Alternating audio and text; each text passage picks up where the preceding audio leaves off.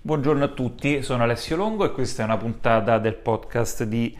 Punto Cina, con la quale cerchiamo di analizzare ed approfondire alcune notizie che eh, riguardano la Cina, e come vedremo oggi diventa praticamente impossibile ormai leggere qualunque tipo di notizia se non nell'ottica dell'espansione cinese, degli interrogativi che questa espansione cinese comporta e soprattutto degli interrogativi che questa espansione cinese comporta per gli Stati Uniti. Da un certo punto di vista possiamo pensare che gli Stati Uniti eh, eccedano nella reazione all'espansione eh, cinese e a tutto ciò che accada in Cina. D'altro canto sembrano gli unici ad avere eh, una possibilità di reagire in qualunque tipo di senso dal punto di vista eh, sia commerciale che geopolitico, nel senso che sia i paesi del sud-est asiatico sia il blocco europeo sembra andare, sembra necessitare comunque di una leadership statunitense per accorgersi di quello che sta succedendo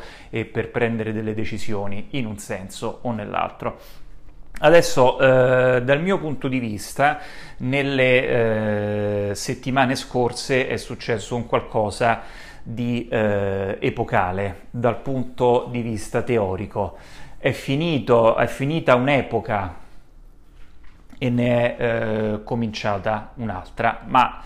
eh, andiamo passo passo. Quello a cui mi sto riferendo è il discorso che il consigliere nazionale della sicurezza statunitense Jake Sullivan ha eh, espresso pre- alla Brookings Institution il ventisette aprile scorso. Allora, che cosa succede? Eh, facciamo un breve ripasso per coloro che magari non si ricordano eh, alcuni degli elementi che hanno segnato il dopoguerra e eh, l'epoca di benessere che per alcuni paesi ne è eh, seguita. Quindi nel millenovecentoquarantaquattro, così come gli Stati Uniti erano stati coloro che eh, in particolare dopo la Prima Guerra Mondiale avevano spinto per la creazione della Società delle Nazioni e quindi per il mondo così come noi lo immaginiamo oggi, cioè un mondo dove, così come nella società, ogni singolo individuo è in principio uguale a tutti gli altri e la società è gestita e gestisce i conflitti attraverso delle regole, così anche il mondo per la prima volta eh, si manifesta come un insieme di nazioni le quali sono sottoposte a delle regole, tutto ciò per evitare un secondo conflitto. Come sappiamo, questa idea non funzionò e da un certo punto di vista quest'idea era anche una forzatura, cioè l'Occidente che si era stabilito in nazioni con gli Stati Uniti e eh,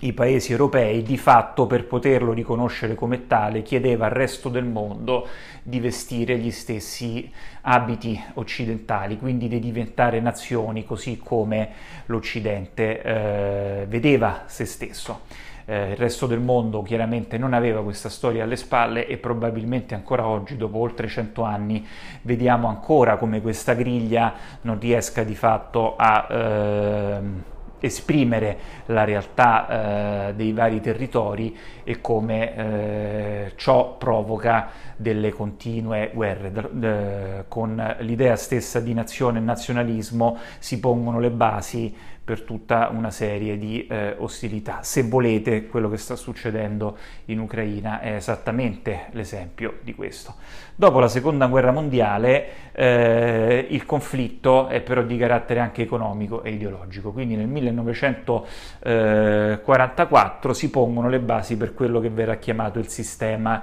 di eh, Bretton Woods. Quindi vengono create una serie di eh, istituzioni sempre intorno a agli Stati Uniti, che ovviamente escono dalla Seconda Guerra Mondiale eh, come vero unico egemone. Non ce ne si rende conto, la, la, l'Unione Sovietica fa in realtà dei grandi passi avanti sia scientifici che di industrializzazione negli anni cinquanta, ma poi per quanto riguarda la capacità economica ed il prodotto interno lordo, lo strapotere statunitense dopo la eh, Seconda guerra mondiale è totale per quanto riguarda anche capacità industriale, eccetera. Quindi non è un caso che quella fu la potenza che risolse di fatto gran parte della seconda guerra mondiale per tutti, ovviamente anche l'Unione Sovietica per quanto riguarda l'est europeo, e, e quindi è intorno a Washington come eh, capitale, come nazione ed anche proprio come luogo fisico che si crea il sistema di Bretton Woods, con le istituzioni attorno alle quali questo sistema eh, si va strutturando, quindi la Banca Mondiale, il Fondo Monetario Internazionale, le altre banche di sviluppo regionali, di cui per esempio anche la Banca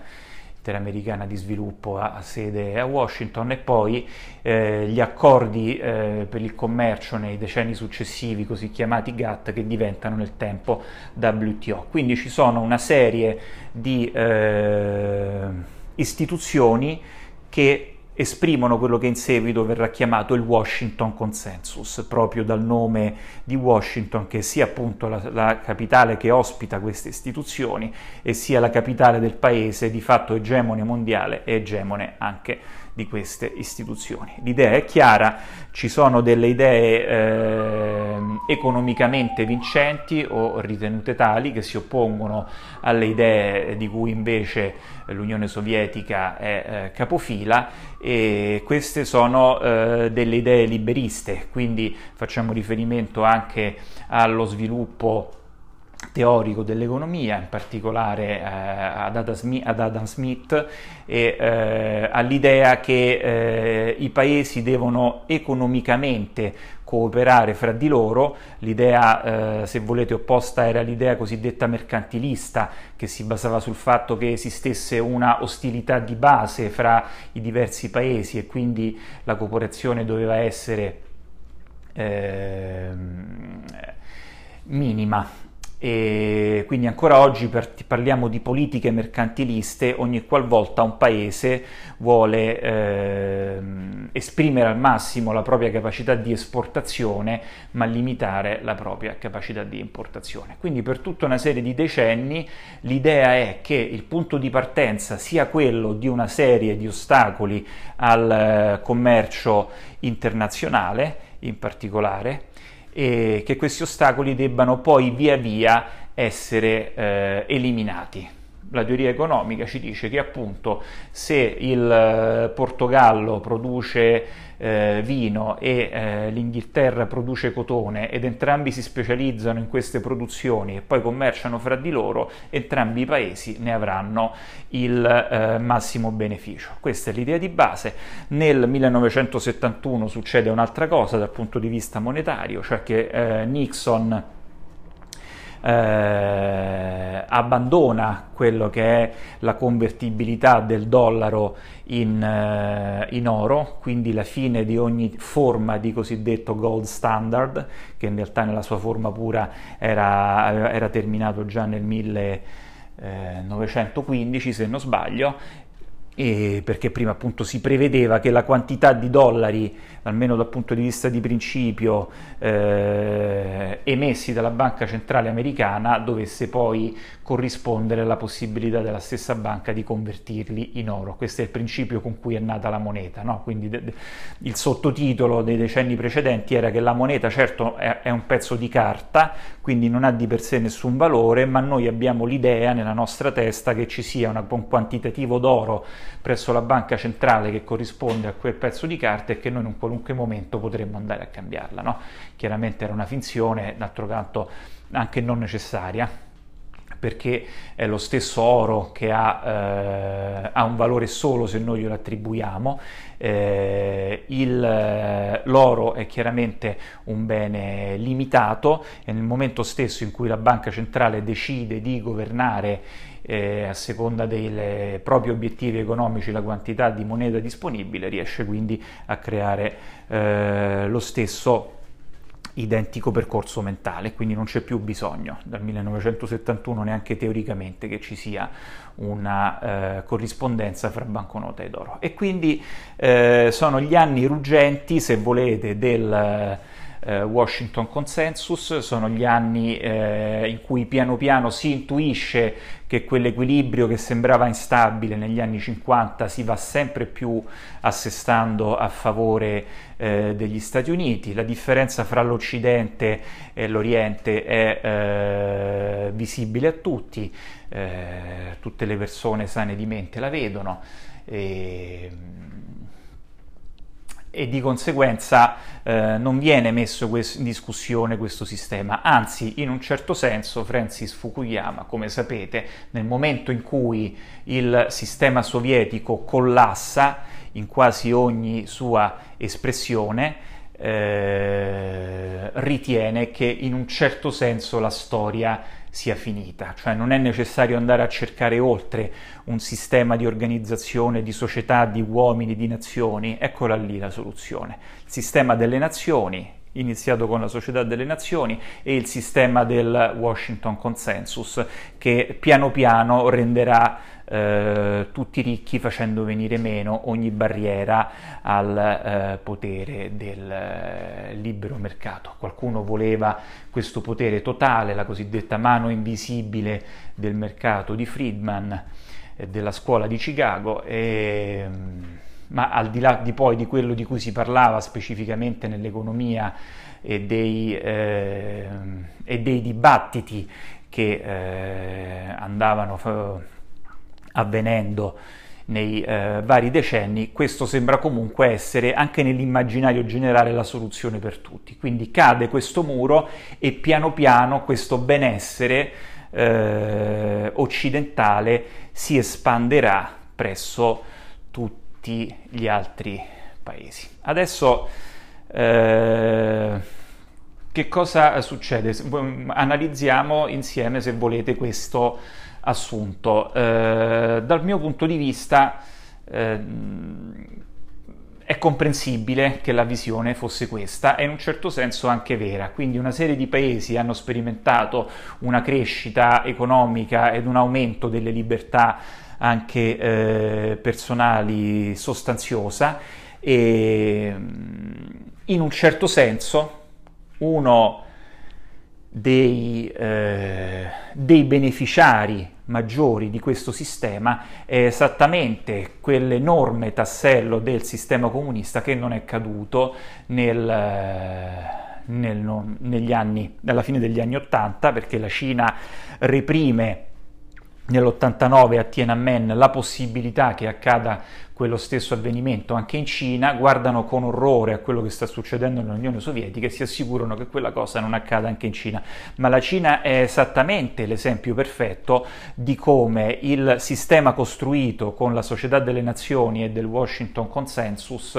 Eh, abbia funzionato a suo favore. Quindi in un certo senso gli Stati Uniti ed il sistema che loro hanno creato e protetto sono eh, i creatori della eh, Cina di oggi ricca e forte. Sentiamo al di là della, prepa- della propaganda cinese stessa, perché gli si attribuisce il eh, valore di nazione, quindi la Cina Eh, acquisisce una serie di confini intoccabili, ereditando eh, i confini dell'impero Qin, cosa che prima non erano considerati come tali. Cioè voi pensate che ancora Mao Zedong, prima che Taiwan divenisse il luogo dove i nazionalisti, i suoi nemici militari ed ideologi fuggirono quando persero la guerra civile, ancora Mao Zedong diceva: beh, certo, aiuteremo Taiwan ad avere una sua indipendenza, anche la Corea. Cioè non era così chiaro, no? Che i confini dell'impero fossero anche i confini poi della nazione. Ma nel momento in cui la Cina non è più un impero,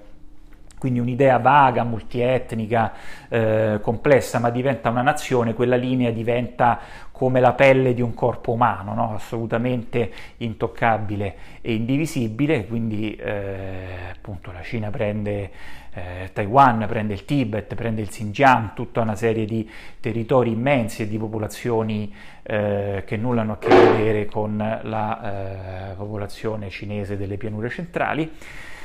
e eh, come sapete utilizza alla grande le possibilità offerte dal Washington Consensus ed è esattamente un esempio di come questo sistema abbia eh, funzionato. Devo dire, si dice oggi eh, che probabilmente è stato un errore fare entrare la Cina nel W T O, credere che essa sarebbe diventata più liberale, e, che ci dovevamo provare, ma in un certo senso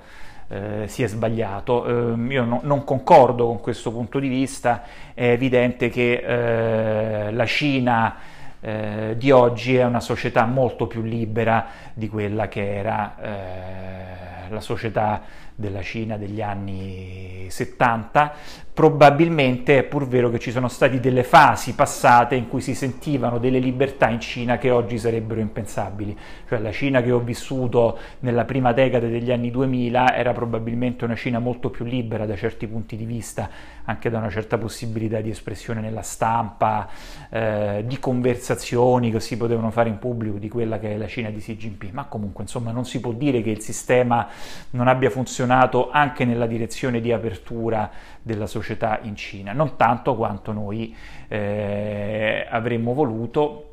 e probabilmente non tanto quanto molti cittadini cinesi anche avrebbero voluto. Dopodiché, eh, poiché è evidente che eh, quando questo sistema comincia a volersi occupare anche del eh, resto del mondo, crea delle eh, dei danni enormi. Se volete un esempio su tutti, quanto il sistema del Washington Consensus viene proposto alla Russia alla fine del secolo scorso, provocando addirittura un default della Russia. Soltanto Putin riuscirà poi a rimettere in eh, carreggiata il sistema economico, ma questo diventa un po' un, eh, un refrain in molti contesti, no? Cioè, per esempio, l'accusa al Fondo Monetario Internazionale è quella di prestare dei soldi a paesi in difficoltà, imponendo una serie di riforme economiche in senso liberale senza avere la certezza che queste riforme porteranno effettivamente più ricchezza e giustizia, creando nella realtà più ingiustizia, più problemi economici e quindi stringendo quei paesi eh, in un sistema eh, del debito dai quali non riescono ad uscire. Quindi questo sistema del Washington Consensus diventa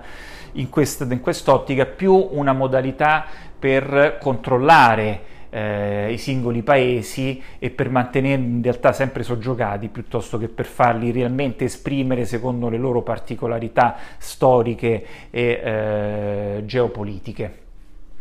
Eh, quindi ci sono una serie di paesi come la Russia, come la Cina, che capiscono che loro vogliono crescere senza avere nulla a che fare con le istituzioni del Washington Consensus.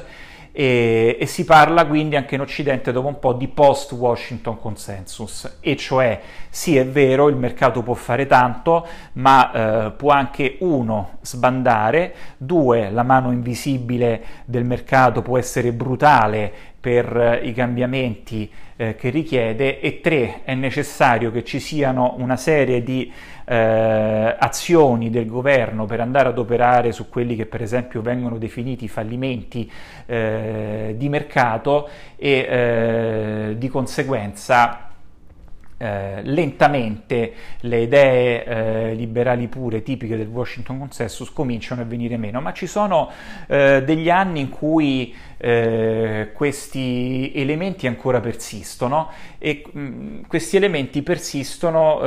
eh, fino a poco tempo fa, però avevano già cominciato a eh, avere delle crepe. Quindi uno, il potere statunitense è ancora enorme ma non è più egemone, quindi gli Stati Uniti da soli non possono più ormai eh, garantire con la propria massa critica un ordine economico eh, mondiale.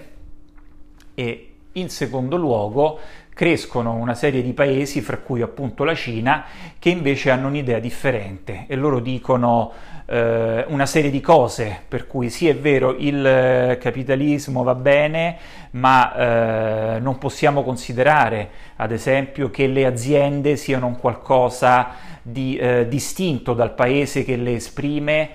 le multinazionali, no, no, le multinazionali sono invece secondo i cinesi un'espressione particolare del paese che le esprime, quindi le multinazionali statunitense sono dal punto di vista socialista cinese espressione dell'imperialismo americano e vanno trattate quindi come tali, si fanno entrare nel mercato per poter dare know-how, ma non ci può essere libertà totale, cosa che invece avrebbe voluto il Washington Consensus. Da questo punto di vista eh, il mercato va trattato, eh, diciamo lo scambio delle merci va molto meglio per la Cina, ci sono meno problemi da questo punto di vista perché eh, la Cina sta vincendo nel, eh, e vince da subito nello scambio di merci, ma attenzione perché la Cina non ti fa importare eh, beni di lusso se non eh, facendoti pagare delle tariffe altissime, non ti fa eh, importare delle automobili se non facendoti pagare delle tariffe altissime, tutta una serie di cose. Quindi la Cina è bravissima ad utilizzare l'apertura e la mancanza di ogni controllo del liberismo del Washington Consensus a proprio favore, e quello che vediamo adesso,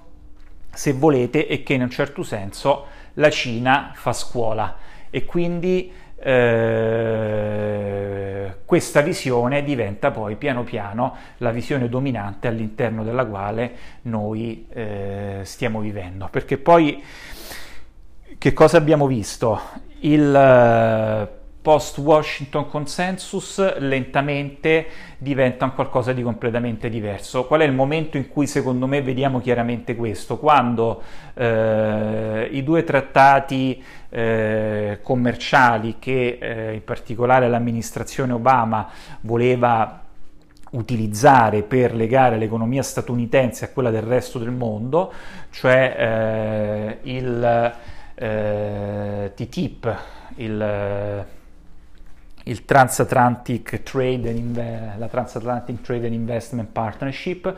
con la quale gli Stati Uniti avrebbero dovuto legare a sé l'economia europea, e soprattutto, ancora più importante per gli Stati Uniti, la eh, Trans-Pacific Partnership, T P P, con la quale avrebbero dovuto legare a loro il eh, sud-est asiatico. Adesso quello che succede è che lentamente, soprattutto con Trump,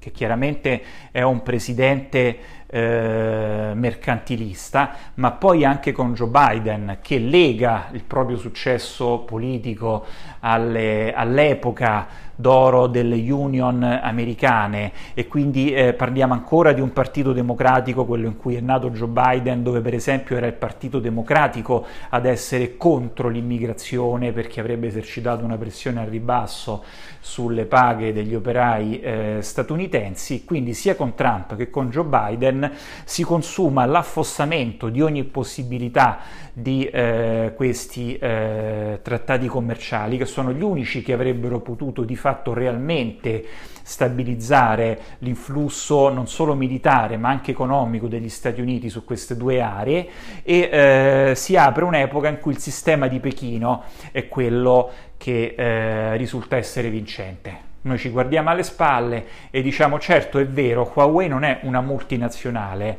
è una eh, azienda di Pechino. TikTok non è una multinazionale, è un'azienda espressione di Pechino. È pur vero che in Cina eh,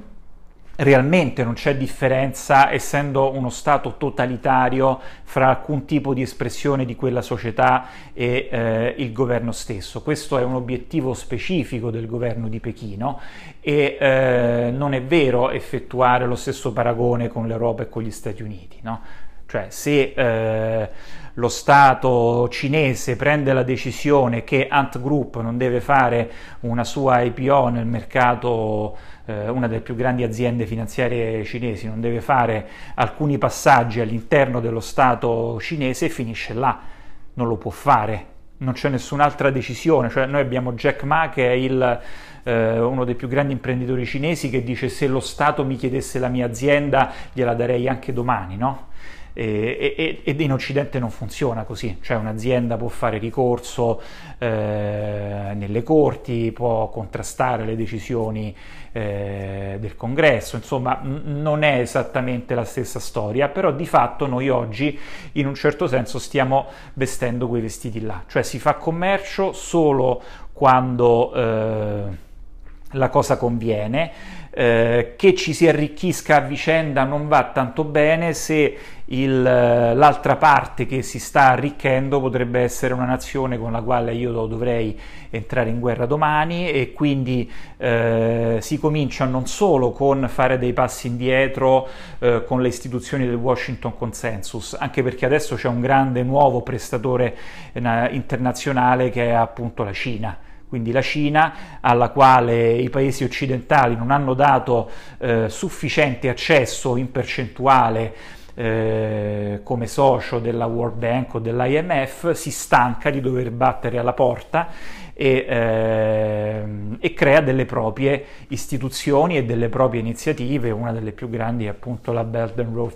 Initiative, cioè la nuova via eh, della seta, e questo crea degli attriti con le altre istituzioni del Washington Consensus, perché se eh, un determinato paese ha un debito con eh, la World Bank e l'I M F, ok, dieci miliardi, e non lo riesce a pagare, che cosa faccio io, World Bank e I M F? Gli annullo il debito. Eh, però devo aspettare che anche la Cina gli annulli il suo debito dei dieci miliardi, e soprattutto devo sapere che la Cina mi dica quanto sia questo debito, perché non è così immediato, no? Perché sennò che faccio? Io gli annullo il debito e loro che fanno con, con i loro soldi? Vanno a, vanno a ripagare il debito soltanto con la Cina, e, e quindi c'è necessario che la Cina, che comunque è un socio anche dell'I M F e della World Bank,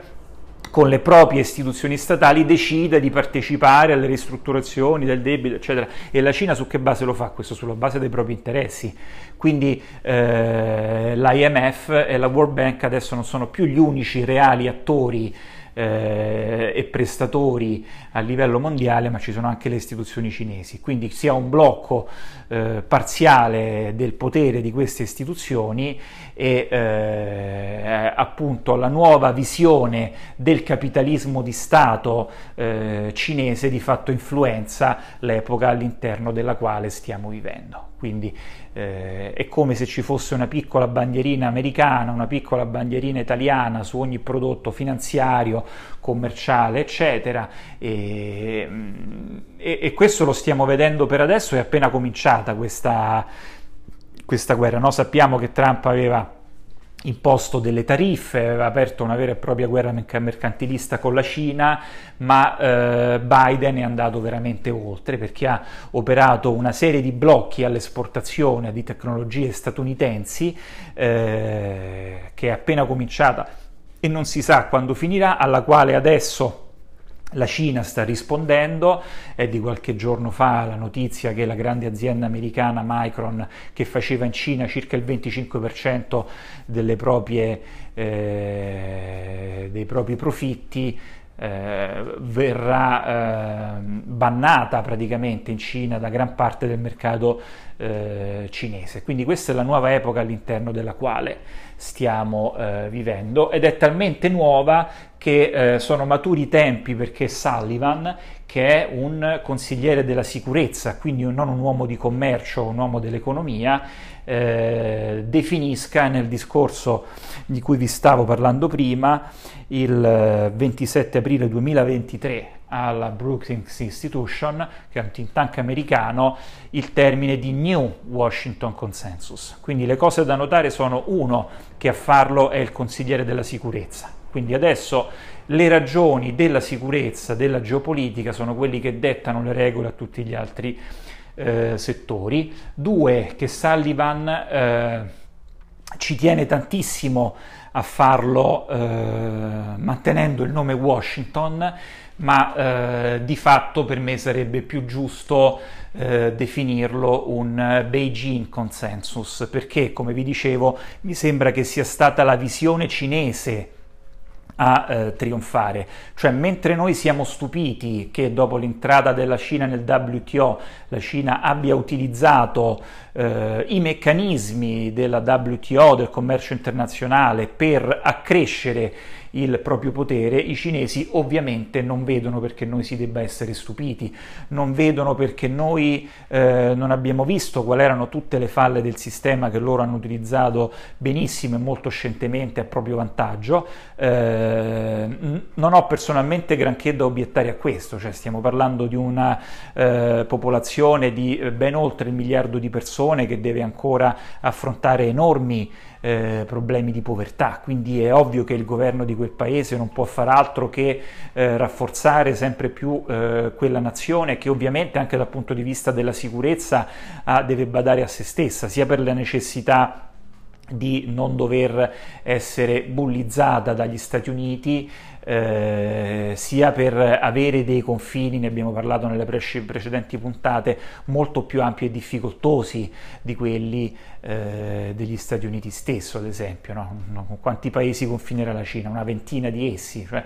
quindi eh, sono tutte cose di cui non ci si stupisce. Eh, difatti la reazione cinese a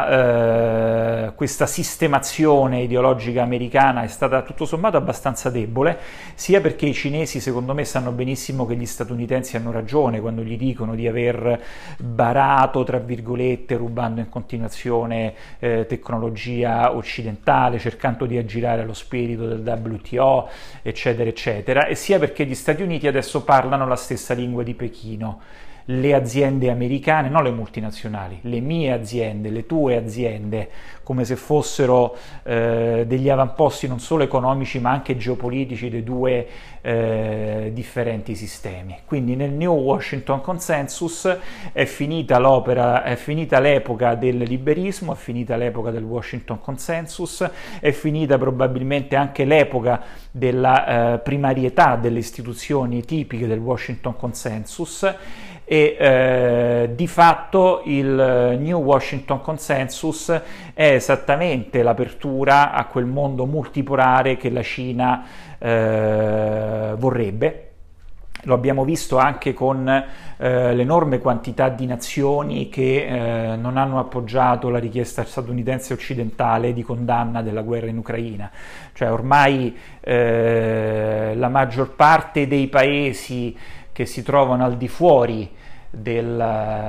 delle alleanze americane guardano con interesse, se volete anche eh, populista in un certo senso, ma comunque reale, all'esperienza cinese, all'esperienza russa, cioè all'esperienza di quei paesi enormi, storicamente favorevoli a molte fasce del terzo mondo, che non, comunque non sono stati paesi eh, vissuti da molte di queste nazioni come direttamente colonialisti, sebbene abbiamo visto sia l'impero cinese che l'impero russo fossero degli imperi eh, in realtà di espansione colonialista esattamente come tutti gli altri, solo che non erano degli imperi marittimi, non avevano nessuna necessità di esserlo, visto che avevano ampia terra intorno a loro verso i quali espandersi, al contrario di quello che accadeva per i paesi europei, la Spagna, il Portogallo, eh, l'Inghilterra, la Francia e così via.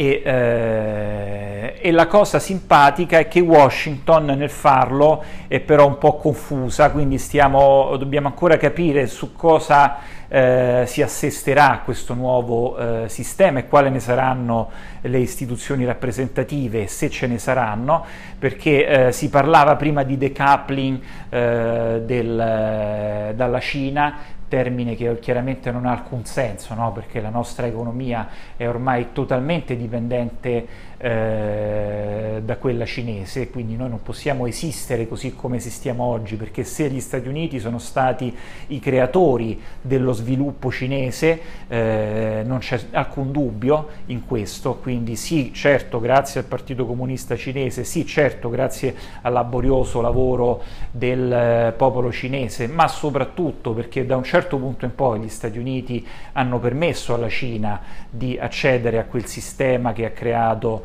eh, benessere e quindi eh, di potervi eh, partecipare appieno, ma è vero anche il contrario, cioè l'economia americana a un certo punto si è appoggiata totalmente sulle possibilità industriali, logistiche e sempre più anche di mercato offerte dalla Cina, no? Pensiamo a un caso eh, esplicito in questo senso come quello della Apple, che eh, di fatto è probabilmente da considerarsi un'azienda cinese, e quindi qui vediamo anche la difficoltà di eh, dover vedere ogni singola azienda come un'azienda espressione di un determinato status geografico. La Apple è veramente una multinazionale, cioè è veramente... È, è difficile mettergli la bandierina americana o la bandierina cinese sopra, e secondo me è un bene piuttosto che un male che esistano queste realtà economiche che eh, vanno al di là della divisività geopolitica e ci fanno invece vedere come ci siano possibilità di continuità economica, ma anche di scambi, quindi di conseguenze interpersonali fra eh, queste due realtà. E, e quindi dicevo, eh, Sullivan fa dei passi indietro perché tipico a volte degli americani, no? Cioè lanciarsi perché hanno un clima politico interno molto caldo, quindi la terminologia deve essere sempre molto calda, eh, sempre molto maschile, sempre pronta ad accendere gli animi, Eh, guerreggiante eccetera. Poi a un certo punto due donne, dopo che tutti eh, i maschietti al potere hanno detto eh, la loro eh, lanciandosi sferzate da una parte e dall'altra, sono comparse prima la von der Leyen eh, in Europa e subito dopo la Yellen negli Stati Uniti, e hanno detto: guardate, forse questa cosa di cui state parlando del decoupling è una cosa che non ha nessun tipo di senso, eh, poiché avete scaldato gli animi, allora cerchiamo di parlare di de-risking, cioè che ci sono determinati luoghi del, dell'economia che probabilmente non possono più fluire pacificamente da una nazione all'altra. Pensiamo ancora in particolare a quella puntata che dobbiamo fare sui eh, semiconduttori eh, che dagli Stati Uniti a livello tecnologico non si vuole arrivino più eh, in Cina. Abbiamo visto che gli Stati Uniti hanno tirato dentro in questo blocco ancora anche il Giappone il Ca- e, e mh, eh, l'Olanda, ma su questo bisognerà fare una puntata a parte, mi riprometto di farlo.